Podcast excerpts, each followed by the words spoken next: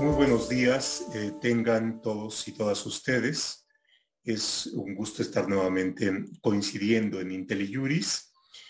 Y eh, hoy, en esta mañana, tendremos un tema que en los últimos días mm, ha llamado la atención y poderosamente la atención en el foro jurídico, dado que se ha debatido en la Suprema Corte de Justicia la constitucionalidad de una serie de reformas a la legislación eh, eh, penal y con implicaciones fiscales eh, sobre una serie de delitos que tienen una implicación sobre delincuencia organizada, seguridad nacional, prisión preventiva oficiosa, en fin, que, que nos ha parecido que amerita ser conocida de manera más detenida, analizada para ver cuáles son, eh, por una parte, eh, qué es lo que decidió la Corte, qué, cuál es el contexto previo, cuáles son los aspectos centrales, cuáles son las implicaciones,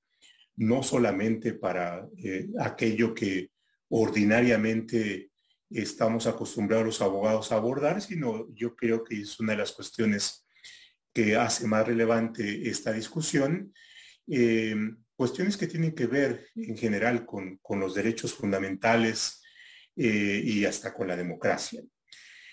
Dado este contexto, hemos invitado a em, Adriana Grips. Eh, muchas gracias, Adriana, por aceptar esta invitación. Adriana es abogada, ha sido muy relevante su participación en Tojil, que es una organización de la cual ella es, fundadora y socia que ha tenido eh, acciones jurídicas muy, muy relevantes para em, empoderar, eh, válgase la expresión, a eh, quienes desde la ciudadanía o quienes de su condición de víctima se ven afectados directo o indirectamente por actos de corrupción y han llevado en Tojil asuntos muy relevantes y con resultados también eh, importantes. Eh, por otra parte, Ulises Gómez Nolasco, bienvenido Ulises, es un gusto que estés con nosotros en tu casa. Ulises es abogado, tiene una experiencia importante en el sector público, en la Procuraduría Fiscal de la Federación, eh, precisamente en estas áreas que tienen que ver con lo fiscal penal. Y, bueno, aparte es un amigo apreciado de mucho, mucho tiempo atrás, en fin. Eh, cuando tenías más pelo, en fin. Bueno, y Ulises, y, junto con Ulises, Luis Manuel Pérez de Hacha, eh, gracias eh, em, Luis por generar esta idea y por supuesto por tu participación. Dada esta presentación previa, em, lo que haremos es hacer un ejercicio de contexto, es decir, para ponernos todos en el mismo punto de partida y, después profundizar más en, los temas. Así es que, Luis, eh, una primera eh, intervención tuya para poner el contexto y después vamos eh, haciendo este ejercicio de profundización. Muchas gracias, Luis, por estar con nosotros. Gracias, profe. un gusto estar compartiendo mesa con Ulises y Adriana, expertazos penales. Estamos de de manteles largos, utilizando una expresión cliché en IntelliJuris con su participación. Eh, en realidad, eh, eh, la, contextualización que cabe hacer tiene un poquito de historia larga en México. Estoy hablando de 1988, ya varios, varias décadas atrás, y que se remató con la reforma penal fiscal en vigor el primero de enero del año pasado. ¿Por qué me refiero a esa parte histórica? Porque cuando llegó el presidente Salinas de Gortari, eh, emprendieron una campaña de eh, persecución de delitos fiscales de manera muy enfática y tuvo mucho éxito algo que en México no se había visto, incluso llegaron a calificarlo como terrorismo fiscal, que hoy aquella administración, no hace mucho le dije a Francisco Gil Díaz, que era el subsecretario de Ingresos, el equivalente al SAT, que ese terrorismo fiscal palidece respecto de lo que hoy tenemos desde nivel legislativo y nivel operativo. Eh, en aquellos años, lo que se hizo fue tipificar, conforme el sistema penal que estaba vigente, como delitos graves a los delitos fiscales, para que no, no tuvieras la libertad caucional, sino que enfrentaras eh, las investigaciones y los juicios penales en prisión. Y eso pues propiciaba el pago de los impuestos. Así fue y vino hasta que llegó en, la, en esta administración una campaña con el eslogan que a mí me pareció fabuloso, la verdad, del procurador fiscal en contra de las factureras y de las outsourceras, que dijo, se acabó la fiesta. La verdad hay que reconocerle que el eslogan es sensacional. Y junto con el eslogan eh, venía el paquetito de la reforma penal fiscal, que le voy a dejar en manos de Ulises y Adriana que no los especifiquen, pero lo contextualizo meramente. Los delitos fiscales y el de lavado de dinero no están expresamente previstos en el catálogo del artículo 19 constitucional en las excepciones de la prisión preventiva oficiosa para que opere. También se dio una reforma al 19 constitucional, no se incluyeron los delitos fiscales, no se incluyó lavado de dinero, pero sí están previstos dos supuestos. Uno, delincuencia organizada y dos, y, aquí sí lo quiero enfatizar, este segundo. La Constitución dice que procede prisión preventiva oficiosa por delitos graves contra seguridad nacional.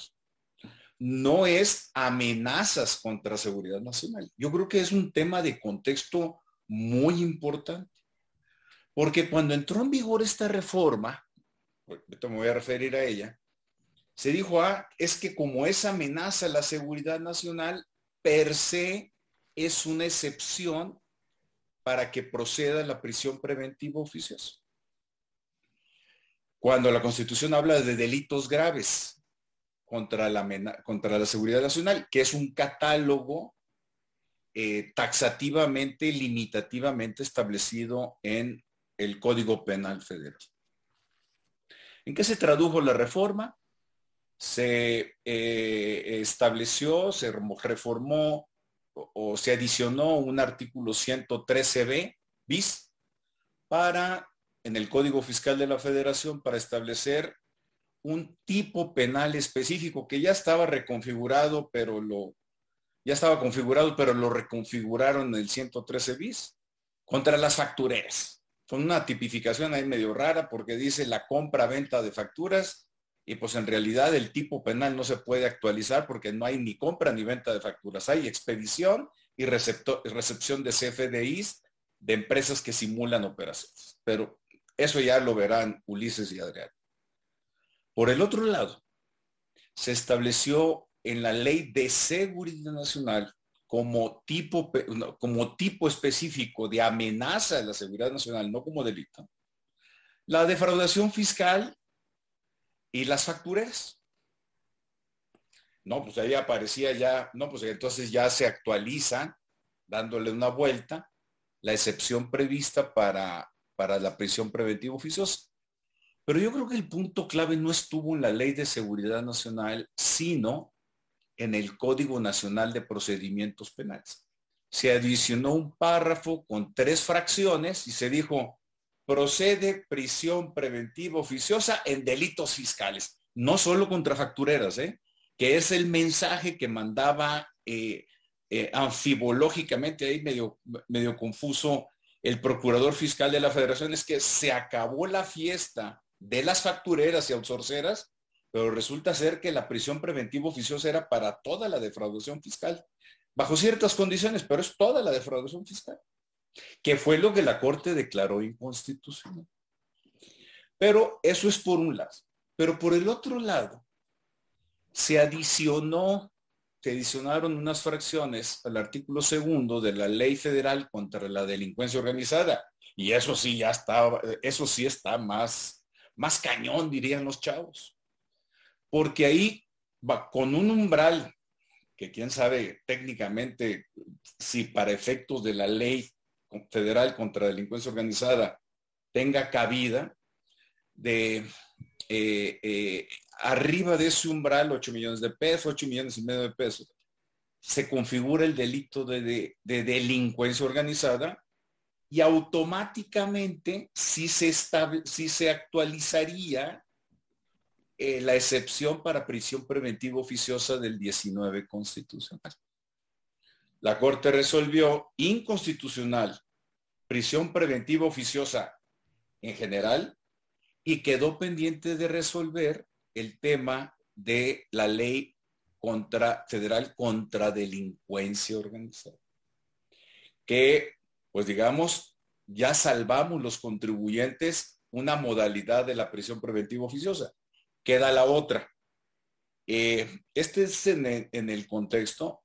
Si yo fuese a emitir una opinión preliminar, y con esto concluyo, profesor, es que le acaban de quitar a la Secretaría de Hacienda una, la, un, un, arma que teníamos los contribuyentes sobre la cabeza, para decir, ah, sí, pero por el otro lado queda la otra arma, que es delincuencia organizada bajo ciertas modalidades. No podemos cantar victoria de que ya la libramos, eh, tenemos todavía un reto por delante y ahí sí, los ocho votos que se lograron esta semana en, eh, en, el Pleno de la Suprema Corte respecto del Código Nacional de Procedimientos Penales, queda pendiente si subsistirán, porque estamos en la rayita de la, de la declaratoria de invalidez, subsistirá esa votación mínima que se requiere de ocho ministros para invalidar la norma respecto de la ley federal contra la delincuencia organizada. Cierro la explicación de contexto, profe, eh, y continuemos escuchando a nuestros amigos Adriana y, e, y Ulises. No, muchas gracias Luis, porque en la discusión pública, no necesariamente técnica, pero en la que han estado participando activamente, eh, recuerdo, por ejemplo, una senadora que, que tiene un cargo muy relevante en el partido eh, Morena y que en la reacción han tenido una posición crítica o adversa a la decisión de la Corte, pero seguida de afirmaciones tales como que la Corte ha eliminado la prisión eh, en casos de, delincuentes que afectan seguridad nacional. y esto genera, por supuesto, un, preguntas, inquietudes de, si, de qué significa esto, ¿no? Y pareciera ser que la Corte eh, no, no decide en función de derechos, sino pareciera ser que decide en función de presiones de, de, grupos eh, de delincuencia, en fin. Y por eso es importante meternos estos temas mucho más técnicos.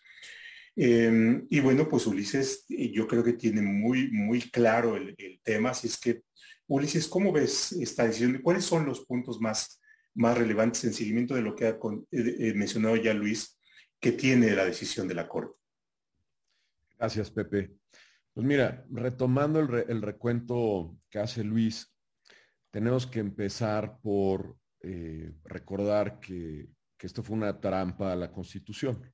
Esto fue literalmente darle la vuelta al artículo 19 constitucional y se le da la vuelta al 19 constitucional en dos niveles, que son los temas fundamentales. A mí me gustó mucho la, sesión de la Corte porque entraron a estas dos partes, eh, que, es el tema de la trampa. Uno, que los delitos fiscales no comparten las características de los delitos de seguridad nacional.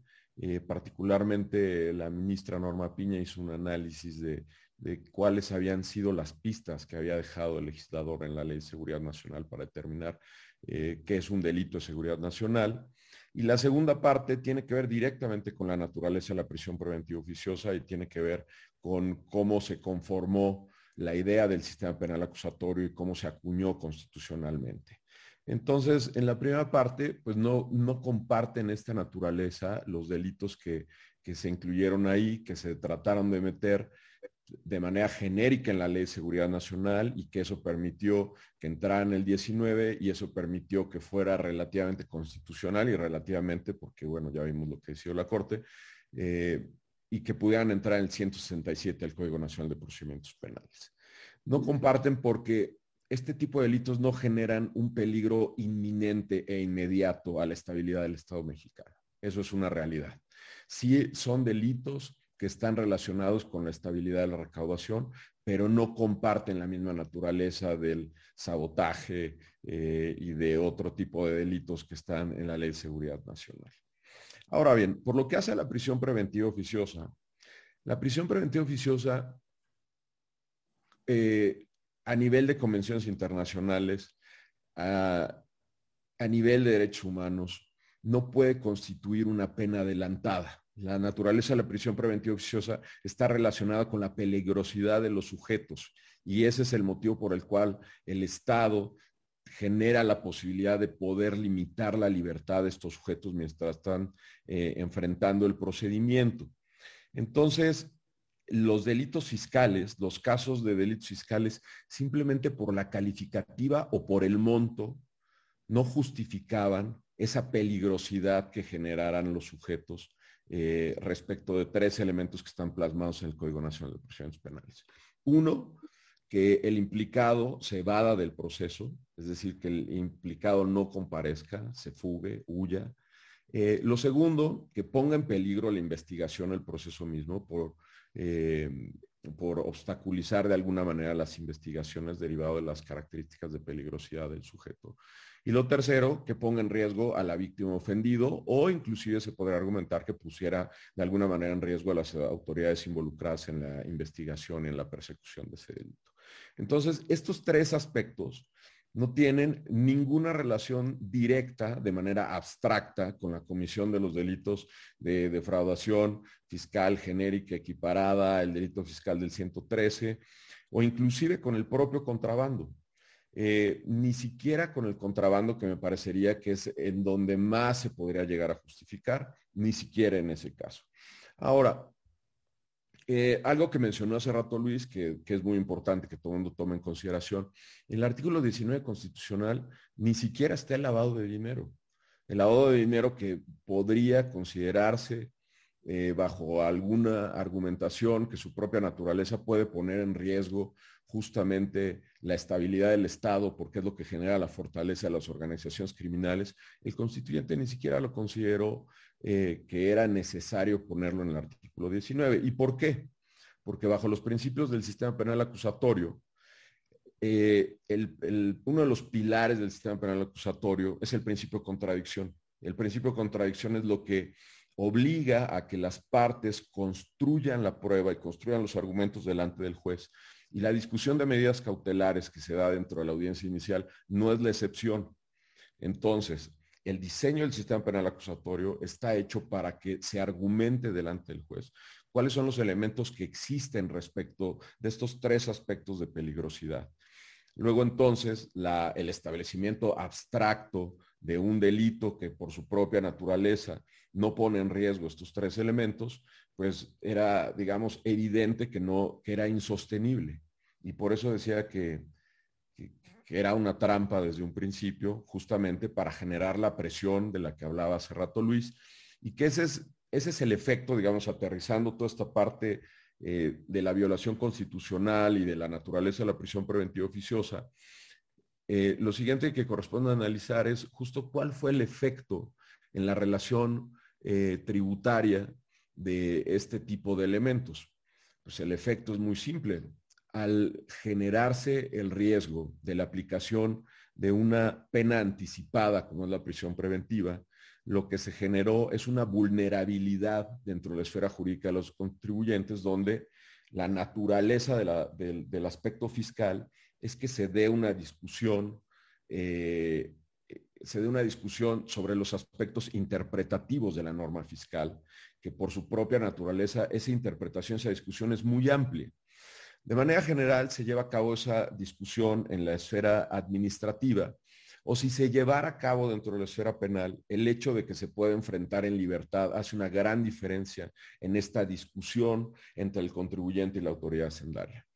El que tú tengas que llevar a cabo esta discusión respecto a estos aspectos de fondo, este, pongamos un ejemplo, eh, temas derivados del 69B, donde tienes que entrar a la discusión respecto de la materialidad, sustancia de las operaciones, donde es un tema que a veces es interpretable y a veces es de prueba, porque no existen los elementos para acreditar en ese momento que efectivamente se llevaron a cabo las operaciones. Y estoy hablando de los contribuyentes que tienen operaciones legítimas. No estoy hablando de quienes realmente se dedican a la compra de facturas, porque ahí es pues inventar eh, cuestiones que en realidad no existen. Pero me refiero a los contribuyentes que, que sí tienen los elementos, sí llevaron a cabo las operaciones, pero que no cuentan con ellos en ese momento.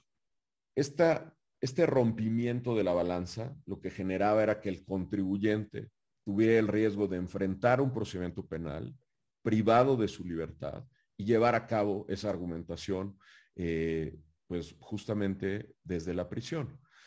Eh, no guardaba ninguna, ninguna proporción ni racionalidad con el delito ni con la actividad de la mayoría de los contribuyentes. Entonces, ese, ese es el efecto.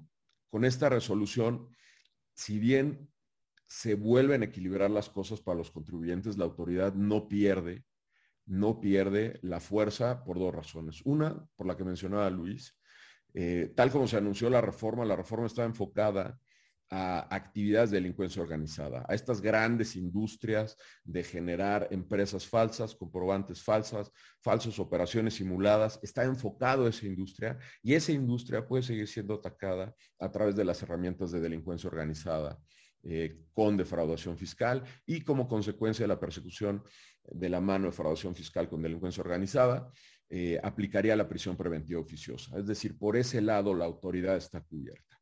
Por el otro lado, otra parte que me gustó de la, de la sesión de la Corte es que se toma en consideración la prisión preventiva justificada. El Estado no queda desprovisto de herramientas, el Estado sigue teniendo y más bien se le obliga a ajustarse a los principios del sistema penal acusatorio, donde caso por caso tendría que aportar los elementos necesarios para demostrarle al juez que estos tres elementos que están establecidos en la Constitución y en el Código Nacional de Procedimientos Penales se ponen en riesgo por las herramientas, por las capacidades, por las características específicas del imputado eh, dentro de un delito fiscal específico. Entonces, el Estado, la Secretaría de Hacienda, no queda desprovista, eh, se generaría más trabajo, pero yo creo que se elimina positivamente esta presión sobre los eh, contribuyentes de manera abstracta donde a todos los contribuyentes, por efectos de esta disposición, a todos los contribuyentes se les consideraba con un grado de peligrosidad suficiente para poner en riesgo esas cosas que se evadieran del proceso, que ponieran en riesgo la investigación o que pusieran, en riesgo a la víctima o ofendido, en este caso las autoridades participantes del proceso. Eh, yo quiero cerrar ahí con eso para darle oportunidad a Adriana para para completar tus comentarios, pero a mí me parece que es muy importante esta resolución justamente por eso, porque devuelve el equilibrio y la resolución mantiene las facultades de las autoridades hacendarias, es decir, no quedan debilitadas frente a este fenómeno de delincuencia organizada. Muchas gracias, Ulises. Adriana, ustedes en Tojil y tú particularmente han tenido una... Eh, un, punto de, enfoque, y no solamente de enfoque, sino de acción, eh, eh, hacia el combate a la corrupción, la relevancia que pueden tener eh, las víctimas o la ciudadanía en la participación en el proceso penal. Y bueno, por supuesto, una de las cuestiones que están en toda esta discusión es, es de qué manera lo que se encontraba legislado estaba enfocado hacia corrupción y por supuesto también cuáles son las implicaciones que la decisión eh, de la Corte tiene respecto de, eh, la, legislación y, su importancia en la prisión preventiva oficiosa. Entonces me gustaría que, pudieras desde tu perspectiva eh, hacer un primer acercamiento al tema que estamos tratando ahora en esta mañana. Y por supuesto, muchas gracias. Muchas gracias por estar con nosotros. No, pues gracias a ustedes, me siento muy honrada de, de compartir este espacio con grandes mentes como las que ya hablaron. Eh, yo voy a retomar rápidamente. Tienen, tienen, yo entiendo que la razón de la reforma penal fiscal que entró en vigor en primero de enero del año pasado tenía en mente pues, los grandes consorcios que nosotros llamamos como empresas fantasmas, este, eh, simulación de actividades, etcétera. Sin embargo, eh, cuando se hace, pues es lo que ya mencionó, mencionó muy bien Luis Manuel y que también mencionó Em, Ulises, pues esta trampa al 19 y, meterle la prisión preventiva, pues brincamos los contribuyentes porque en, toda, en la caja de, Pandora pues se metió también la posibilidad, como bien se había mencionado, que, el, que todos los contribuyentes cayendo en el 108 o 109 podamos, por un lado, se nos imponga prisión preventiva oficiosa, que fue lo que se invalidó, y por otro lado, que se nos considere parte de, un grupo delincuencia, de delincuencia organizada, que ahorita me voy a meter para ver el estándar y lo difícil que es realmente que se te compruebe ser parte de la delincuencia organizada. Pero eh, a nivel ¿Qué, empezó a suceder? Pues la verdad es que hemos visto en los últimos años desde el gobierno pues una retórica eh, punitiva que habla específicamente de pues en realidad la prisión preventiva oficiosa beneficia, esto lo, dijo hace unos días este, nuestro jefe de gobierno, pues al más poderoso y pues que los delitos quitar delitos graves, se le llama, sigue diciendo delitos graves, pues realmente es algo es, un, es, es, algo a favor de los corruptos, ¿no? Entonces se está vendiendo la idea, eh, ya llevamos un rato, de que la prisión preventiva oficiosa en realidad es una forma de sanción, una sanción anticipada. Es decir, yo detengo a alguien y visiblemente lo venden como incluso muy orgullosamente, y ahorita voy a hablar de unas cifras eh, que reportaron a través del INEGI, la Ciudad de México, Oaxaca y los demás estados, en el censo penitenciario, reportan muy orgullosamente, oye, pues de todas las detenciones que hicimos el año pasado, este, el casi, ahorita vamos a ver si personas son de verdad escalofriantes, la gran mayoría terminaron privados de la libertad. O sea, y la gran pregunta es, ok, están privados de la libertad, pero se les ha comprobado más allá de toda duda razonable que son este, culpables, pues la realidad es que no. Entonces estamos frente a una figura que en realidad lo que ha hecho es simular justicia, ¿no? Le decimos, estamos en un país donde se simula justicia, donde la forma más fácil de vender que sí están haciendo algo desde el sistema de procuración e impartición de justicia, es decir, damos deteniendo y metiendo a la cárcel. No importa porque ya nadie se acuerda, pocas personas les damos seguimiento a los casos si posteriormente esa persona al cabo de los dos años que constitucionalmente es el tiempo máximo que alguien puede estar en prisión preventiva, sale o no sale esa persona, ya nadie se acordó, pero para efectos de la víctima en ese momento y de los demás, este, la persona ya está privada de libertad. Entonces, yo rápidamente que, quiero como que recordar que los principios del, y hablábamos del sistema acusatorio que entra en vigor en la reforma constitucional del 2008 y que responde justamente a estos abusos que había en contra pues, de, de los ciudadanos que no podían demostrar su inocencia, los grandes objetivos son, uno, el esclarecimiento de hechos. Eso no sucede con prisión preventiva. Y ahorita les digo por qué. Dos, proteger al inocente. En este caso, quien está siendo imputado, investigado, puede ser una persona inocente, procurar que el culpable no quede impune y la reparación del daño. Entonces, siguiendo los principios del sistema, del nuevo sistema acusatorio, lo, interesante es que para la imposición de la prisión preventiva, el estándar es bajísimo. El estándar de vinculación a proceso es un estándar muy bajo en el proceso penal, que lo único que se tiene que demostrar, pues es uno, que el hecho se cometió, es decir, hubo un delito, si existió un delito, y dos, que esa persona que está parada enfrente, que le estamos imputando el delito, pudo pudo, o sea, existe una posibilidad de que pudo haber participado en el delito. Entonces, verdaderamente estamos hablando de que la persona que está frente, pues no se le está este, presumiendo inocente y que la prisión preventiva, pues en realidad viola los, o sea, como se mencionó pues en la sesión del pleno ayer, viola muchísimo lo de la Convención Interamericana y muchas otras normatividad internacional que justamente dice, tú, es una, se puede tomar como una sanción anticipada, es decir, cuando al cabo de los dos años yo salgo y me dicen, ah, perdón, una disculpa, la verdad es que no hubo pruebas suficientes, ni siquiera este, hicimos una acusación formal a Dios, pues nadie te va a regresar esos dos años. Se dificulta la defensa, como bien mencionaba Ulises, dentro de la prisión y pues es muy costoso, además de que paras, tú frenas tu vida entera, o sea, las personas que tenían a lo mejor un trabajo, cuidado de sus hijos, o sea, etcétera, imagínense las implicaciones de estar dentro de un privado de su libertad, este, enfrentando pues una defensa. Pero bueno, hablando un poco de las cifras que, reportaron como muy orgullosa, para que veamos que es una tendencia que va a la alza y es algo que se ha utilizado y se está utilizando políticamente hoy en día, capitalizándolo políticamente como algo positivo. Entonces, es muy chistoso porque el Censo Nacional del Sistema Penitenciario habla de que en, los, en las personas privadas de la libertad en el 2020, para darse una idea, el 100% en la Ciudad de México o sea, de las personas que fueron este, privados de la libertad, el 100% son sin sentencia, son gente que está en prisión preventiva. Este, igualmente el 98% en Guerrero, 84% en el Estado de México y para que tengamos una idea, el estado que reportó menor, menor porcentaje de personas que no tienen sentencia privada de libertad es un 58% y fue Sonora. Ahora, a nivel nacional, de los cerca de 110 mil personas que el año pasado fueron privados de la libertad, 85% son prisión preventiva, o sea, siguen sin una sola sentencia.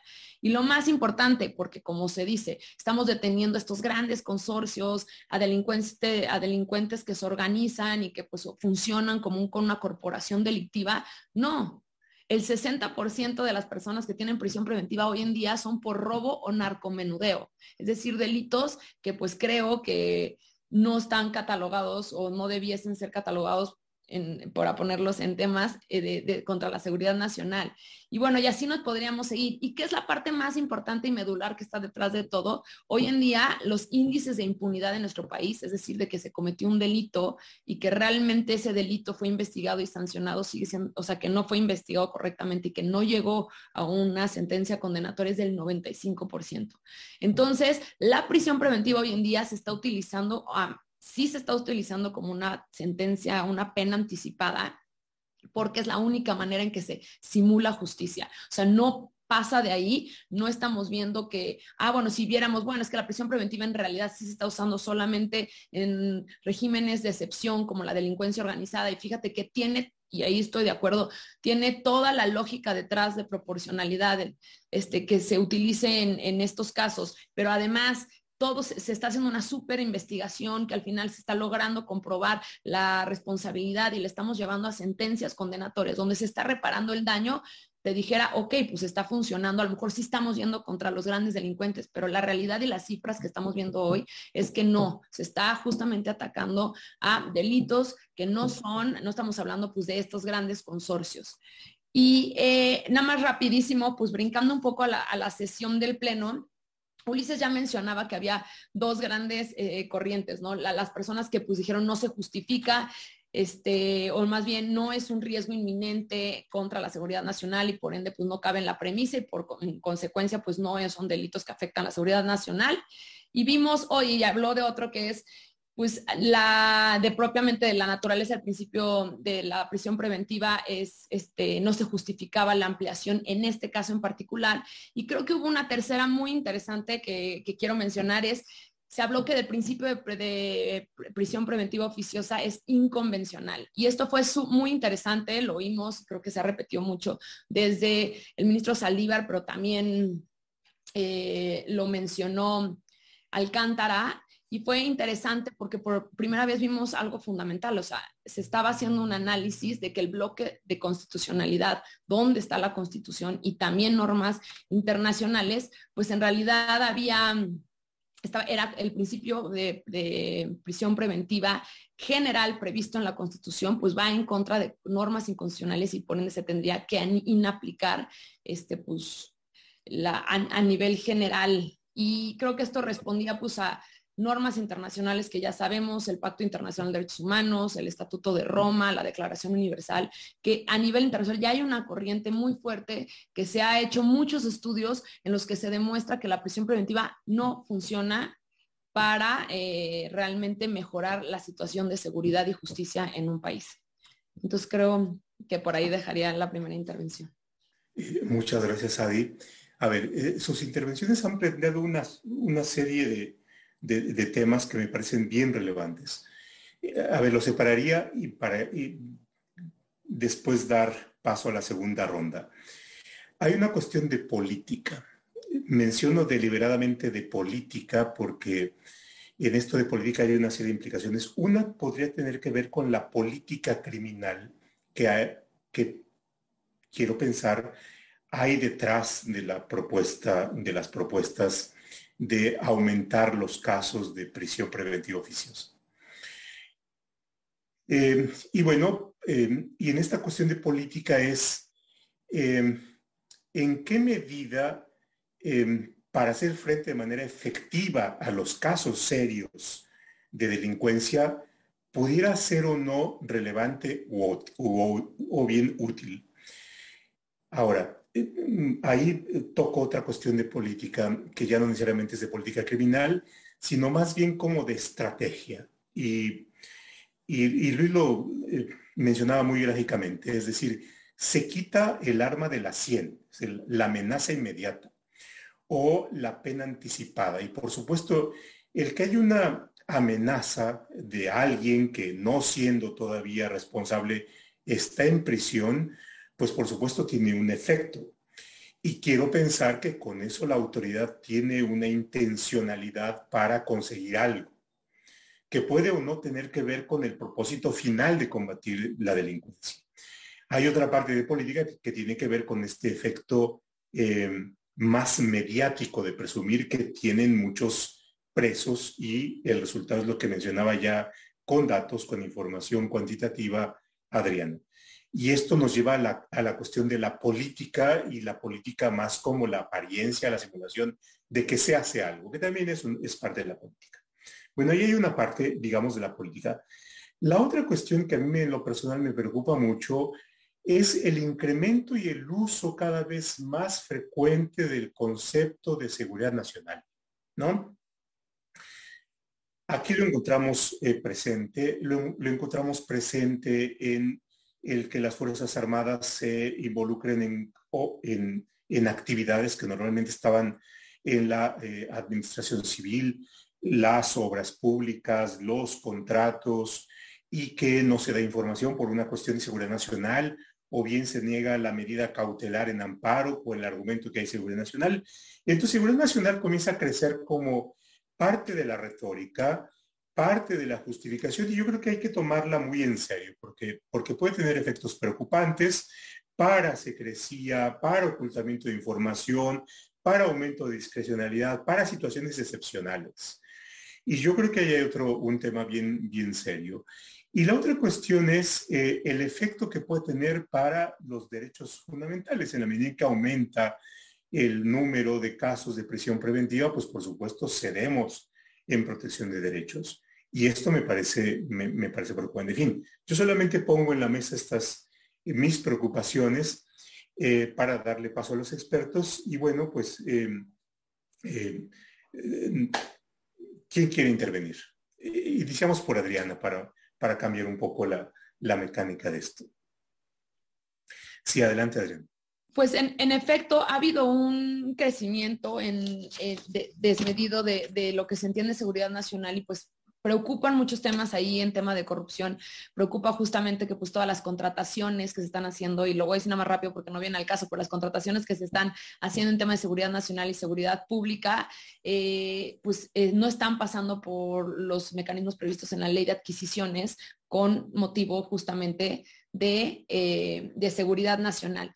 Pero en el tema en concreto, eh, creo que la discusión, eh, y la podemos reducir a la, discusión que hubo en, la sesión del Pleno, fue pues eh, reveladora. O sea, por un lado, el propio ministro Franco, que fue quien hizo la, ¿cómo se llama? La propuesta, él menciona y da argumentos a favor diciendo pues que en realidad la persecución de los delitos fiscales sí guardaban una estrecha relación con la protección de la hacienda pública y que la hacienda pública, como es el bien jurídico tutelado, bueno, el erario público es el bien jurídico tutelado, pues en realidad este, el atentar contra la, hacienda pública, pues hacía que los efectos eran no deseables porque no se podía pues, administrar, en pocas palabras, el país. Y él y no fue nada más él, hubieron este, tres este, ministros de la Corte pues, que consideraron que en efecto los delitos contra la hacienda pública, en realidad pues sí atentaban contra la seguridad nacional. Entonces no es un tema de blanco y negro, es lo que siempre quiero decir, siempre está sujeto a interpretación. Lo, la, la otra gran, grueso, que fueron siete que como mencioné, son justamente personas que decían, justamente su, su argumento se centró en no, no se pronunciaron respecto de, la prisión preventiva para otros delitos en general, si eran inconvencionales o demás, sino en el caso en concreto, los este, delitos fiscales previstos en el 108, 109 y en el 113, pues no atentaban contra eh, esta seguridad nacional.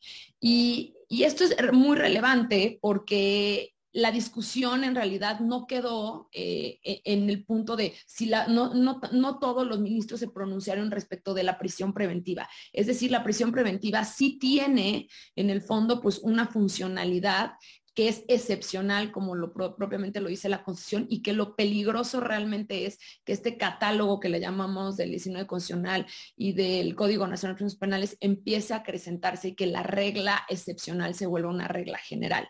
Aquí es donde es la problemática. Como bien mencionó Ulises, no estamos diciendo que ningún, hoy en día, o sea, aún, y cuando se haya invalidado esos artículos, no quiere decir que hoy en día en ningún caso, en ningún supuesto, algo hayan acusado de defraudación fiscal no pueda terminar en prisión preventiva. Sí, hoy en día un ministerio público en audiencia puede solicitar la imposición de la medida cautelar de la prisión preventiva justificada haciendo ah, este, pues un análisis de riesgo de lo que ya mencionó Ulises específicamente, y si se justifica, si un juez cree y considera que en el caso en concreto evidentemente hay un riesgo de fuga o de que se entorpezca el proceso penal, se le puede imponer hoy en día a alguien que esté acusado, esté investigado por defraudación fiscal o por este, operaciones simuladas. O sea, hoy en día no estamos diciendo que se quitó por completo la prisión preventiva. Si me preguntas a mí, creo que esto debiera pasar en todos los delitos completamente. Como estamos viendo, quién está haciendo, o sea, tenemos delitos ahí como robo, o sea, en realidad no creo que en la mayoría de los supuestos el robo pasaría el tamiz del riesgo de estos, de estos tres elementos, como lo había mencionado. Entonces, a mí me parece pues muy grave que se esté utilizando la seguridad nacional y que más que eso se me está haciendo todavía más grave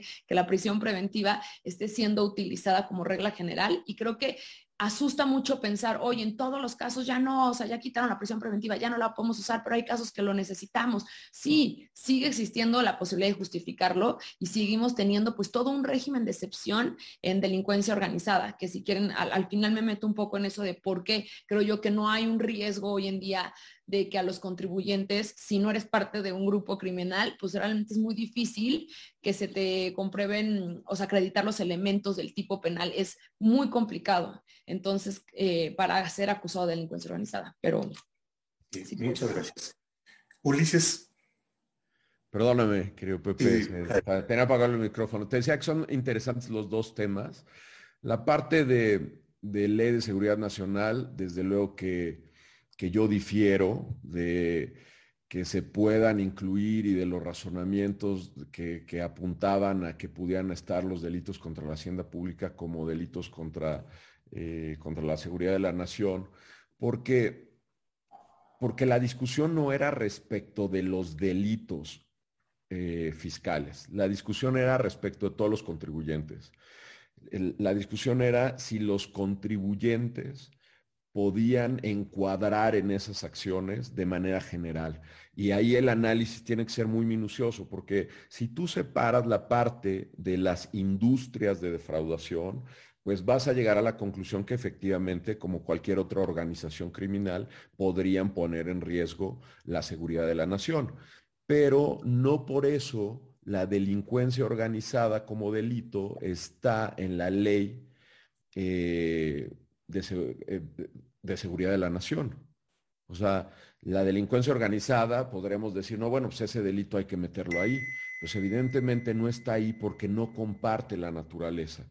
Y trivializar cuál es el concepto de delitos contra la seguridad de la nación para meter ahí cualquier cosa, pues eso es, eh, eso es no solo es ilógico jurídicamente, sino que constitucionalmente eh, también rompería el sentido de hacer una separación respecto de los delitos.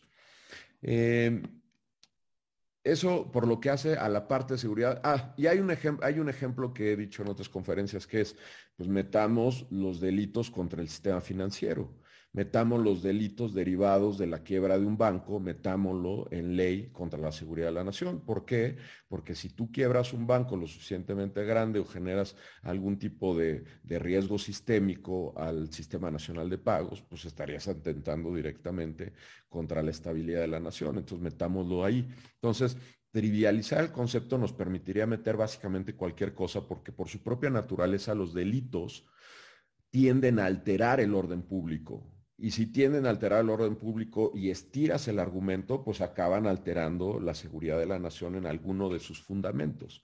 Entonces, yo no estoy de acuerdo en que el sentido del concepto de seguridad nacional se puede ampliar a cualquier cosa. Yo creo que es correcta la determinación de la Corte de verlo de una manera eh, enfocada a determinadas características y a abordar más respecto de cuáles son esas características de los delitos contra la seguridad de la nación, en los cuales no encuadran los delitos fiscales. Ahora bien, respecto a la parte que decías de política criminal, en la parte política criminal, algo que no podemos perder de vista es que la política criminal respecto a cualquier delito tiene que estar enmarcada en la Constitución. El hecho de que se haya puesto en un estándar de peligrosidad a todos los contribuyentes que por estar en defraudación genérica, defraudación equiparada con calificativa y por superar en el 2020 7.6 millones de pesos y superar en el 2021 8.6 millones de pesos, por ese solo hecho, representan un riesgo para los tres elementos que estableció la Constitución como elemento, como el estándar para determinar si, si, opera la prisión preventiva justificada y, si, y, para determinar el catálogo de delitos en donde se determinó la prisión preventiva oficiosa, no estoy de acuerdo. O sea, no tiene ningún sustento ni jurídico, ni lógico, ni fáctico para llegar a esa conclusión. O sea, fue un brinco que estaba basado en decir vamos a perseguir estas grandes organizaciones y además vamos a operar la prisión preventiva oficiosa para todos estos casos. La verdad es que yo creo que era falaz el argumento desde un principio y yo creo que la Corte correctamente acota esa parte diciendo pues, no, no le puedes dar ese tratamiento porque Además, toda esta parte política criminal tiene que estar inserta en este cambio que tuvo este país, que es el sistema penal acusatorio, que desde 2008 teóricamente y constitucionalmente, pero prácticamente desde 2016, cuando se expide el Código Nacional de Procedimientos Penales, se redignifica todos los aspectos de procuración e impartición de justicia. Es un nivel completamente distinto. Eh, el litigio penal delante del juez, donde se tienen que exponer los argumentos, donde donde hay evidencia del seguimiento de las normas de procedimiento, donde hay evidencia de cuáles son los razonamientos, de cómo se construyó la prueba. Y repito, el tema de medidas cautelares no es excepción. Entonces, la política criminal, la política criminal fiscal no puede estar por encima de esos principios y no tendría por qué afectarle, porque digamos, si le afecta a la política criminal tener que seguir la constitución, pues evidentemente no había lugar a ese tipo de política criminal en un Estado de Derecho este, eh, digamos, que se respete y donde haya un tribunal supremo que vele porque se respete el Estado de Derecho. Ese sería mi comentario, Pepe, respecto a esos dos temas. Muchas gracias, Ulises. Luis. Yo tomo, profesor, dos ideas que han transitado en esta charla. Uno, simulación y otro, la política de procuración de justicia. Una que en materia fiscal es eh, compartida diferentes grados y responsabilidades por la Procuraduría Fiscal de la Federación y la Fiscalía General de la República.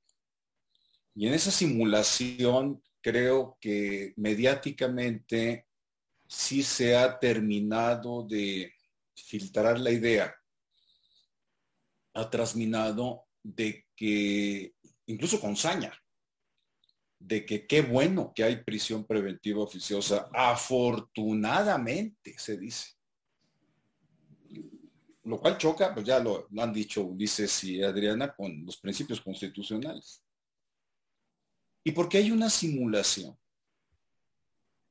Porque nosotros enfatizando el tema de prisión preventiva oficiosa, estamos distrayéndonos de lo relevante en la persecución de los delitos, que son los delitos mismos. voy a poner un ejemplo en materia fiscal. ¿eh? materia fiscal. Aquel que es sujeto en libertad a un auto de vinculación a proceso, sí le tiemblan, sí le tiemblan las piernas, ¿eh? En libertad, no en prisión preventiva. Porque el que está sujeto a proceso, vinculado a proceso, el contribuyente, presunto evasor fiscal, de entrada por los montos, voy a considerar, tiene un riesgo, una contingencia de nueve años de prisión. Nada menor. Más 4.5 años si es agravado. Más 15 años de prisión si algo se enlaza con, eh, con lavado de dinero. No es menor. Eso por un lado. Si nosotros consideramos lo que estoy mencionando, yo redirijo la visión y entonces cuestiono qué casos bien fundamentados y poderosos se están construyendo desde Procuraduría Fiscal de la Federación y la Fiscalía General de la República en relación con la evasión fiscal. Y vámonos contra los factureros. Ahí están los factureros. Sí, hay dos, dos casos sonados ahorita, uno del rey del outsourcing y otro un, eh, una pareja, un matrimonio que también está involucrado en este tema. Eh, la prisión preventiva justificada existe. Ahí tenemos el caso de Rosario Robles. Está en prisión no porque haya una prisión preventiva oficiosa, lo cual no se ha perdido, eh, no, no ha perdido vigencia. Pero si fuéramos eh, eh, congruentes, ahorita Ulises Gómez Nolasco ponía un ejemplo de amenaza a la seguridad nacional con la quiebra de una institución bancaria, hipotética. Pero yo me quedo con las factureras, nada más. Las factureras facilitan la evasión fiscal, ya está tipificado de manera dramática. Las factureras desvían recursos públicos, corrupción. No hay prisión preventiva oficiosa. Ojo, no hay. Y estamos hablando de la misma fuente y la misma afectación a la hacienda pública. Y las factureras también lavan dinero. Es, de hecho, mi opinión es que la vocación natural de las empresas fantasma es lavar dinero. ¿De dónde sacan recursos? Bueno, del narco, de tráfico de personas, evasión fiscal y desvío de recursos públicos. Y tampoco el lavado de dinero tiene prisión preventiva oficiosa. Entonces, en cuanto a política, hay una inconsistencia, hay un choque de ideas. En síntesis, yo lo que propongo es que redireccionemos la mirada a los delitos per se y dejemos en paz la prisión preventiva oficiosa. Vinculemos a proceso a los presuntos evasores fiscales con investigaciones poderosas y que afronten una pena privativa de la libertad con sentencia definitiva. Yo no quiero tener casos, o no me interesa tener casos espectaculares de prisión preventiva oficiosa que después de dos, tres años se le dice, oiga, pues perdone la típica, cuando todos gozamos de presunción de inocencia. Y además, aquí lo tenemos que decir, y Ulises le consta y Adriana, por defender la sentencia de la Corte no andamos de paleros de las evasiones fiscales. Al contrario, en todos los foros por escritos y, en aquí en IntelliGiris hemos dicho, ahí están, persíganlos y encarcélenlos, pero háganlo bien. Porque incluso los que están fugados, esos dos grandes personajes, hoy son presuntos factureros, dada la presunción de inocencia. Si la Procuraduría Fiscal de la Federación y la Fiscalía General de la República no construyen casos poderosos, tendrán que ser liberados de toda responsabilidad. Es cuanto, profe. Gracias, Luis. Adriana, eh, tú mencionabas la dificultad que hay para configurar el delito y que puede tener que ver con varias razones, pero Luis mete también este otro tema, es las capacidades institucionales que las fiscalías o en general la autoridad pública tiene para integrar buenas carpetas de investigación y soportar una acusación que tenga como resultado una sentencia condenatoria ¿no? y firme. Y, ahí es donde nos metemos como en, las partes eh, que también justifican hablar de simulación, ¿no? Efectos muy inmediatos a corto plazo que permiten sacar titulares, pero que en el largo, mediano plazo se caen, ¿no? Sí, creo que la, la regla general de lo que hemos visto, como bien mencionaba, este, Luis Manuel, es casos muy sonados que tienen, evidentemente todo está entrelazado, corrupción, lavado de dinero, este, simulación de operaciones, este, defraudación fiscal. O sea, yo creo que también que todo está metido en la, puede estar metido en la misma bolsa. Sin embargo, eh, lo, que, lo que vemos y que, lo, que realmente concuerdo completamente con lo que menciona es debemos de dejar a un lado la prisión preventiva. Creo que hay un tema de fondo em, eh, de lo que se tocó, de si la prisión preventiva es o no acorde al bloque constitucional. Creo que esa discusión sí se tiene que tener seriamente y pues ser congruentes con el sistema acusatorio, con los principios que ya se mencionaron, con la presunción de inocencia prevista en todos los, preceptos normativos internacionales. Pero haciendo a un lado esta figura que tenemos, que en teoría era excepcional para ayudar a la Procuración de Justicia a, ¿cómo se llama?, a llevar a cabo su investigación, Dejando a un lado, creo que hemos sido, ha sido muy deficiente la actuación, concuerdo completamente. Creo que hoy en día podemos ser testigos y yo puedo hablar en particular del tema de corrupción. No tenemos ni una sola sentencia de grandes redes de corrupción en México en los últimos cinco años. La única que conocemos, pues, es la de Duarte, que pues en realidad por algunas irregularidades se le ofreció un abreviado y y no, no se hizo esa labor realmente pues de mandar un mensaje firme de recuperación de, activos, o sea, de reparación del daño. Entonces estamos viendo y yo veo pues una fiscalía general bastante dormida, no lo veo detrás construyendo casos, no estamos viendo o sea, las grandes factureras este, desmanteladas, tienen ahí, es lo que yo siempre había mencionado, tienen detrás pues, la figura excepcional de, de, delincuencia organizada y tampoco veo que, que, les, que les ha servido de mucho. Este, entonces, pues sí creo que el tema está en construir pues, las capacidades. Concuerdo completamente con lo que decía Ulises de, pues obviamente una política criminal no puede ir en contra pues de, los preceptos normativos penales y de, pues, de todo un sistema que además tanto tiempo nos ha costado y con tantos esfuerzos de gobierno, sociedad civil, todos lo sabemos, este, pues transitar, eh, todavía no logramos pues cambiar muchas veces pues este actuar que, o sea, realmente garantizar los derechos de presunción de inocencia. Y sabes que en la, en la, práctica me ha pasado mucho que pues yo veo muchos ministerios públicos, hemos tenido que, ir a capacitaciones y a trabajar en conjunto en nuestros litigios y veo muchos ministerios públicos que ellos consideran que gran parte de su labor es lograr la vinculación y, lograr justificar o más bien pedir la prisión preventiva oficiosa. Y creo que mucha de la labor creen que ahí ya se hizo justicia, o sea, ahí sí hay una mentalidad de, ay, la gente va a estar tranquila, la víctima ya está feliz porque está dentro de la cárcel. Y creo que ese mensaje erróneo, pues es porque no se le da seguimiento, no, la sociedad no les no estamos vigilando y dando seguimiento que esos casos no están terminando en sentencias condenatorias. Entonces creo que ahí hay un área de oportunidad muy grande de pues, justamente de construcción de capacidades, de datos de prueba que pues sí sustenten eh, la, responsabilidad más allá de, toda duda. Muchas gracias, Ariana. Ulises, unas últimas reflexiones eh, de tu parte. Mira, este último tema me parece sumamente interesante, sumamente interesante eh, introducir el tema de las capacidades, porque yo, yo les diría la percepción desde el litigio del efecto de la prisión preventiva oficiosa en ciertos delitos.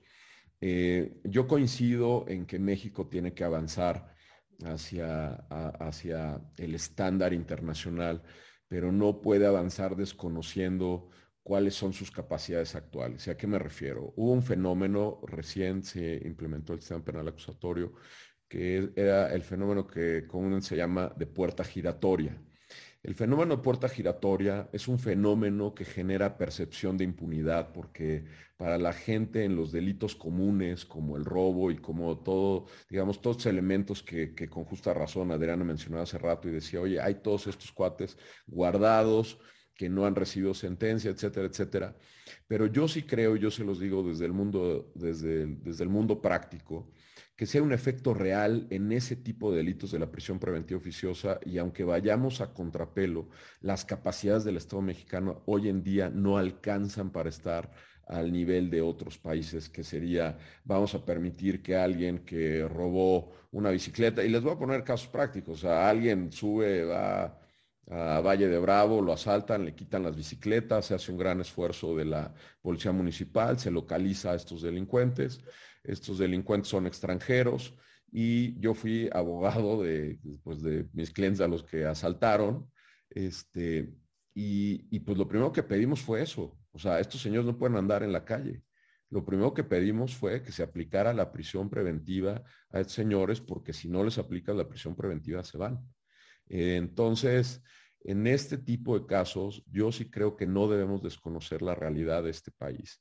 No debemos desconocer que, aunque es una forma de justicia incompleta, si es una forma de tranquilidad para quien son víctima de estos delitos comunes en un asalto en la calle, en un asalto a casa habitación, en un asalto, o sea, la prisión preventiva yo sí creo que cumple una función pero se tiene que acotar a los casos donde efectivamente se pone en riesgo a la víctima, se pone en riesgo la tranquilidad de la víctima. Cuando alguien, cuando alguien es asaltado, no vuelve a estar tranquilo. La realidad es que le roban la tranquilidad los delincuentes y desde mi punto de vista, claro que ameritan la prisión preventiva oficiosa, claro que ameritan enfrentar el proceso por la alteración. Digo, me ha tocado ver casos, gente que se mete, se metió en Cuernavaca eh, a casa de, de unos amigos, este, los encañonaron, los amarraron, amenazaron con, con violar a la hija, una serie de cosas que son verdaderamente terribles, en donde yo creo que sí se justifica. Y donde si, digamos, atendiendo estándares internacionales, dijéramos, bueno, pues que señores pues, vayan en la calle mientras se averigua, mientras se investiga, el resultado va a ser de impunidad. Yo creo que México tiene que, que crear soluciones apegadas a su constitución, pero apegadas también a su realidad. Entonces, esta argumentación también sirve para demostrar cómo es diametralmente diferente eh, alguien que entra armado a una casa habitación o alguien que asalta en la calle y que es detenido, porque también pongamos, o sea, yo lo vi cuando estuve en el cargo del lado de la autoridad, o sea, el hecho del esfuerzo que hace la Marina o que hace el ejército, que eh, hacía la Policía Federal, eh, o qué hacen las policías estatales o las municipales para detener a alguien para que acto seguido esa persona donde existen elementos directos por haber sido detenido en flagrancia, acto seguido salga, pues genera una gran decepción a nivel social y genera una percepción de impunidad muy grande. Entonces, desde mi punto de vista, ¿qué es lo que se requiere? Pues se requiere utilizar las herramientas para lo que sirven. O sea, la prisión preventiva oficiosa en este país, dadas sus carencias institucionales, cumple una función respecto a ciertos delitos que tenemos que avanzar. Yo estoy completamente de acuerdo en que México tiene que avanzar, pero esas son capacidades institucionales que no se desarrollan de la noche a la mañana, que pasan por increíbles esfuerzos de capacitación, que pasan por increíbles esfuerzos de retener valor dentro del capital humano, dentro de la administración pública, que particularmente en este sexenio, pues debido a los cambios de, en prestaciones de los servidores públicos, baja de sueldos, etcétera, etcétera, no puedes tener eh, los servidores públicos eh, del nivel suficiente para que el crecimiento se dé a una tasa más, más rápida.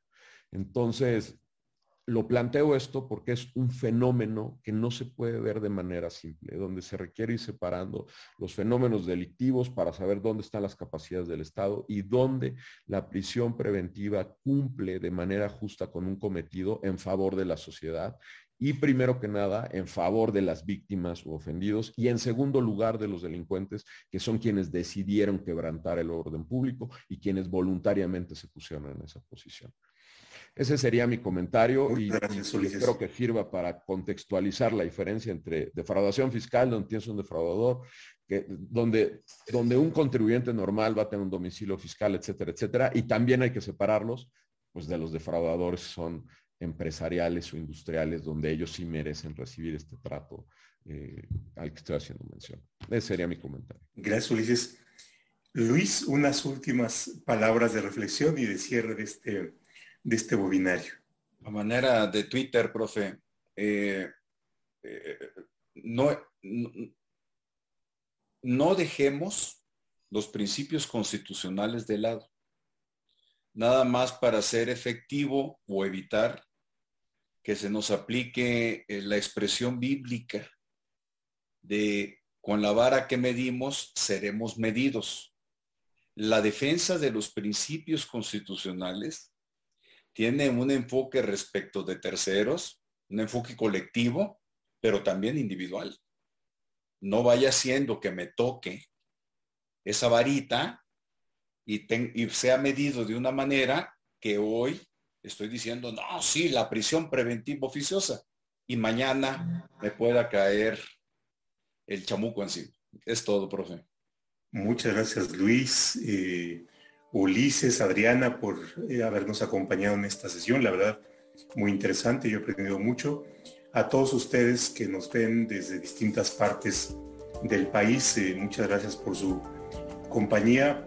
y bueno, pues nos estaremos viendo. Que tengan muy buen fin de semana. Cuídense y hasta la próxima. Hasta luego.